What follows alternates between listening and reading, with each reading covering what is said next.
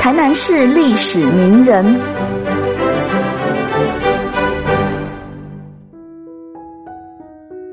各位听众朋友，大家好，我是廖安慧。你曾经用手写过情书吗？或者你曾经收到海外用手写的信件吗？一封、两封、五封、十封。有一位女士，他从一九五一年开始，他在台湾呢，他用手写的书信向海外许多善心人士来募款。也来募物资，从每个月五十封到几百封，他亲手写的亲笔函，到以后每个月有成千上万封的印刷信，在三十多年从无间断。他不是为了自己，他是为了战后满目疮痍的台湾，他为了给孤儿一个家，然后他看到台湾的。许多人的痛苦的情形，所以他把医疗、把资源带给这些偏乡穷苦的人。同时，他也注意到这些流浪少年，他希望他们有自己的家，他希望他们走上正途。他也注意到汉生病以及乌角病的这些病友，为他们争取生存以及活着的尊严。在每一个夜里。我们看到这位女士，她似乎在她的桌前写这些信，透过一封一封的信，把海外许多人的爱汇集到台湾。这一封封的信，是她对台湾最深的爱、最美的情。她走遍了台湾社会许多角落，她以一个母亲倾听人民的痛苦。他伸出援手，带给人温暖与光明。受他影响跟帮助的人有近百万之多，所以作家郑维忠、杨淑清称她是台湾的德雷莎。她就是孙理莲女士。一九零一年一月二十九日，孙理莲女士她出生在美国明尼苏达州。比略湖畔，当她就读于马加勒斯特学院的时候，在这里，孙理莲女士遇见了她一生的伴侣，就是孙雅各牧师。一九二七年，他二十六岁，在普林斯顿跟刚从神学院毕业的孙雅各牧师结婚。随后，他们接受加拿大长老教会差遣派驻到台湾。当他们经过太平洋到上海，从福州到台湾基隆登陆时，看到这美丽的陆地，他们说：“让我们到最需要的地方去，因为我们的人生只有一次。”一九二九年，他们从台北搬到淡水，孙雅各牧师担任了淡水中学校的校长，他也担任神学院的院长，在这里。他们生了两个女儿，一个男孩。大女儿因为早产过世，儿子罗尼大学毕业以后患了小儿麻痹，必须靠轮椅走路，但他也完成了硕士学位。女儿嫁给唐华兰牧师，他们后来接续了孙理莲女士非常美好的事工。第二次世界大战爆发，孙雅各跟孙理莲女士。他们被迫离开台湾，到南美洲英属圭亚那传教。一九四七年的四月，孙雅各夫妇战后，他们再度来台。当他们来台湾的时候，这时候国共内战的情势非常的严重，所以美国的亲友很担心他们的安危，很希望他们能尽早回美国。但是孙理莲女士因着信仰的缘故，她决心要留在台湾。她说：“如果我们听到在黑夜里来到的昏暗中有人痛苦而哭泣时，我们为着基督的缘故，还是要照母亲所能去安慰他们，直到他们安然入睡。是的，她是一位母亲，她了解受精孩子们的心情，所以她用一位母亲的安慰。”尽一位母亲所能去爱这块土地，爱这里的人，他称台湾人是他的同胞。战后，因为原住民地区相对开放了，所以孙雅各牧师他的宣教的对象，除了台湾的汉人之外，他也走进了原住民的地区。孙礼莲女士也跟着入山，从事妇女跟儿童的布道。作为一个女性，作为一位母亲，她希望能做更多的事情，所以她说：“我不要只是一个宣教师的太太，我要做一位太太宣教师。”在圣经马太福音十三章三十一节到三十二节，耶稣说了一个比喻：天国好像一粒芥菜种。芥菜种原是百里最小的，如果你看过，你就知道它的种子真的非常的小，甚至比针还要小。但是等到它长起来的时候，却比各样的树都大，甚至呢，这些树还可以让鸟栖息在上面。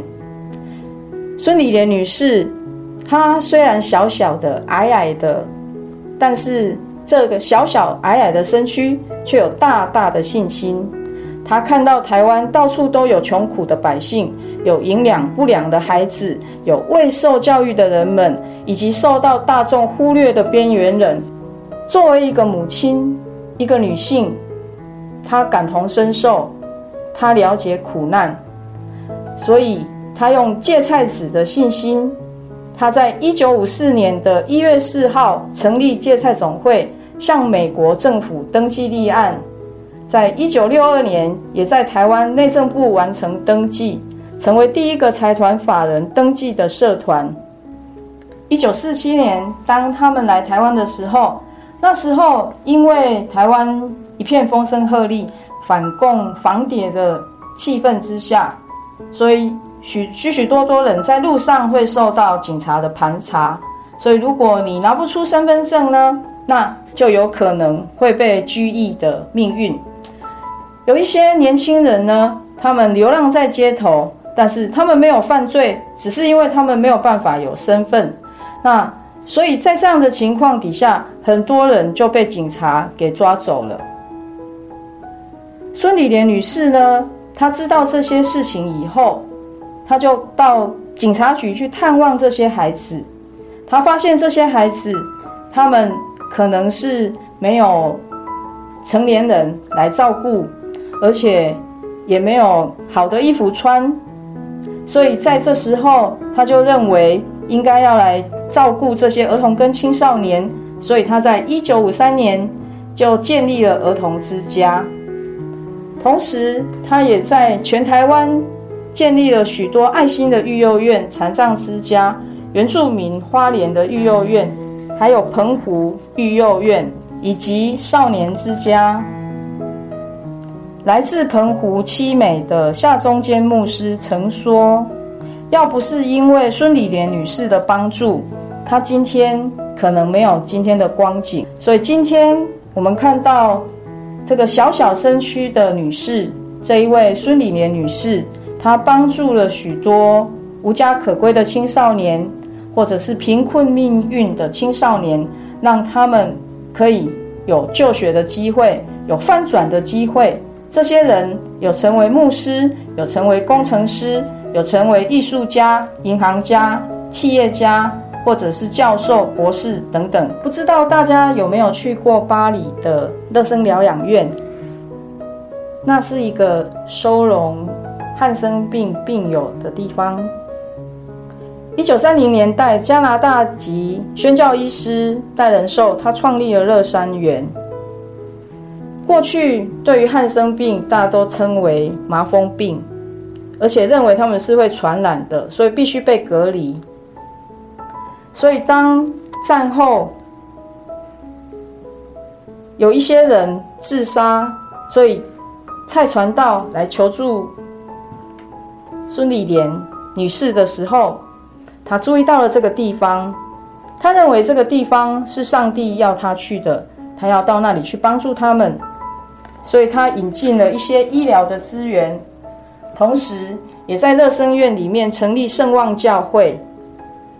还有，因为被隔离的关系，所以许多的病友生了小孩，却没有办法跟小孩一起生活。孙丽莲女士以她一位母亲的眼光，跟一位母亲的感受，她注意到了这些小孩子，她为这些孩子设立安乐之家，也为病友安排亲属相聚的时间。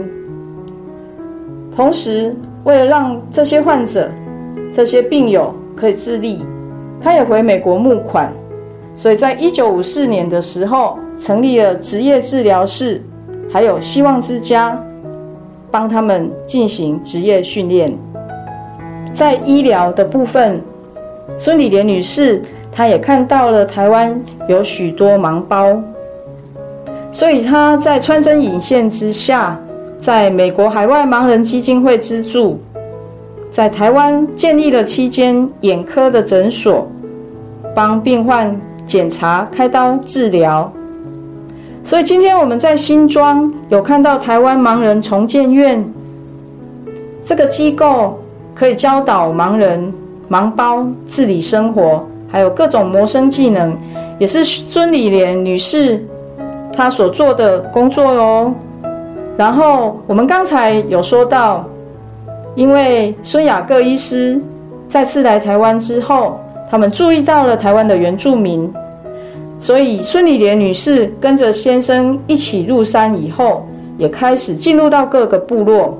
她发现，在原住民的地区，物质环境还有卫生环境比其他的地方更恶劣，而且婴儿的死亡率也很高，同时还有许多肺结核的病友。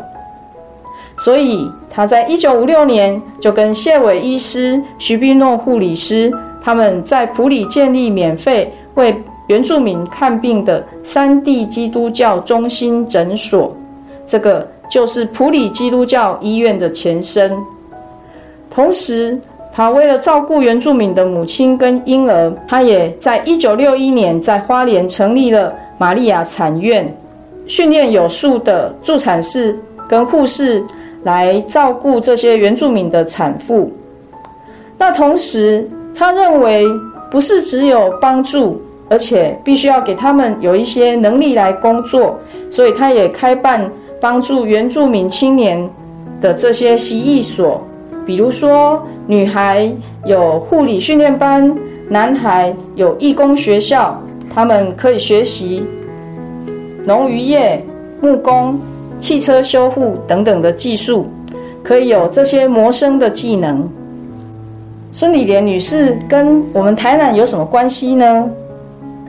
大家知道，在台湾嘉义或者滨海乡镇，曾经有乌角病的怪病，患者因为双足发黑坏死，逐渐蔓延整个下半身，最后甚至必须截肢。患者常常在剧痛下哀嚎不已。如果有看过电影《沙河飞歌》，你应该可以想象那种情境。这个病友他不是只有老人，连小孩都有。那所以在当时呢，孙丽莲女士，她就跟王金和医师，还有谢伟牧师。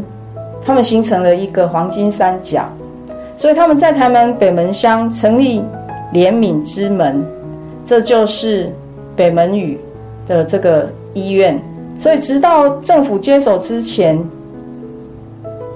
因为孙丽莲女士她的串联的能力，所以许多的患者在这里得到了医治，也得到了心灵的慰藉。好，我们听完了孙丽莲女士。她在台南北门这个地区所做的事情之后，下次请各位朋友到北门的时候，除了水晶教堂，除了前来也以外，也别忘了来台湾乌角病医疗纪念馆来看看他们的事迹哦。你以为孙丽莲女士的能力跟她的经历就这样子而已吗？一九六七年，当他六十六岁的时候，他开始了海外试工。很厉害的就是，他把台湾的资源然后台湾的人才汇集到其他的地方去，这就是基督徒的爱的表现。所以，当他开始觉得我们必须要关注比台湾更需要的人的时候，他是派遣台湾的原住民当宣教士到南洋的原住民的地区，所以他成立了吉粉海外宣教会，同时也有八位原住民的牧师。在一九六八年十一月，正式有四位派遣出去，他们到巴布亚新几内亚。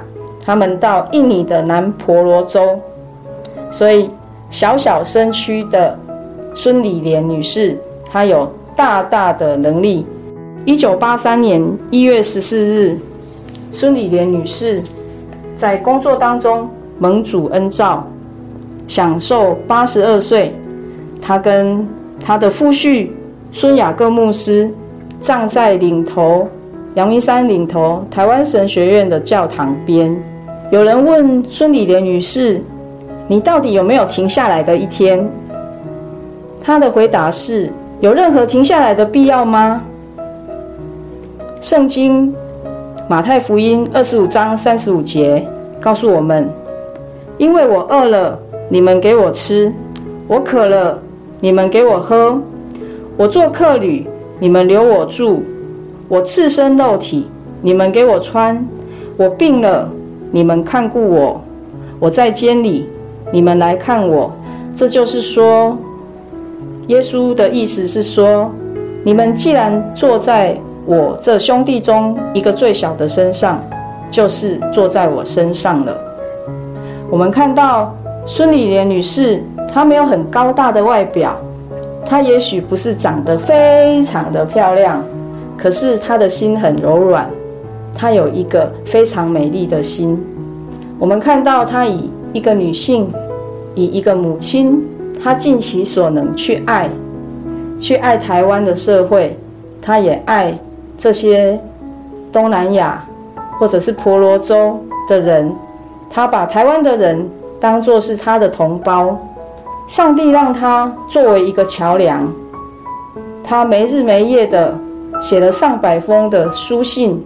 这是台湾最美的情书，他把资源从美国、从世界各地汇集到台湾，也把台湾带给台湾许多人光明，带给台湾许多人爱心。所以他把这些资源连接到其他的地方去，在他的身上，我们真的看出一位基督徒他如何活出信仰的见证。与风采。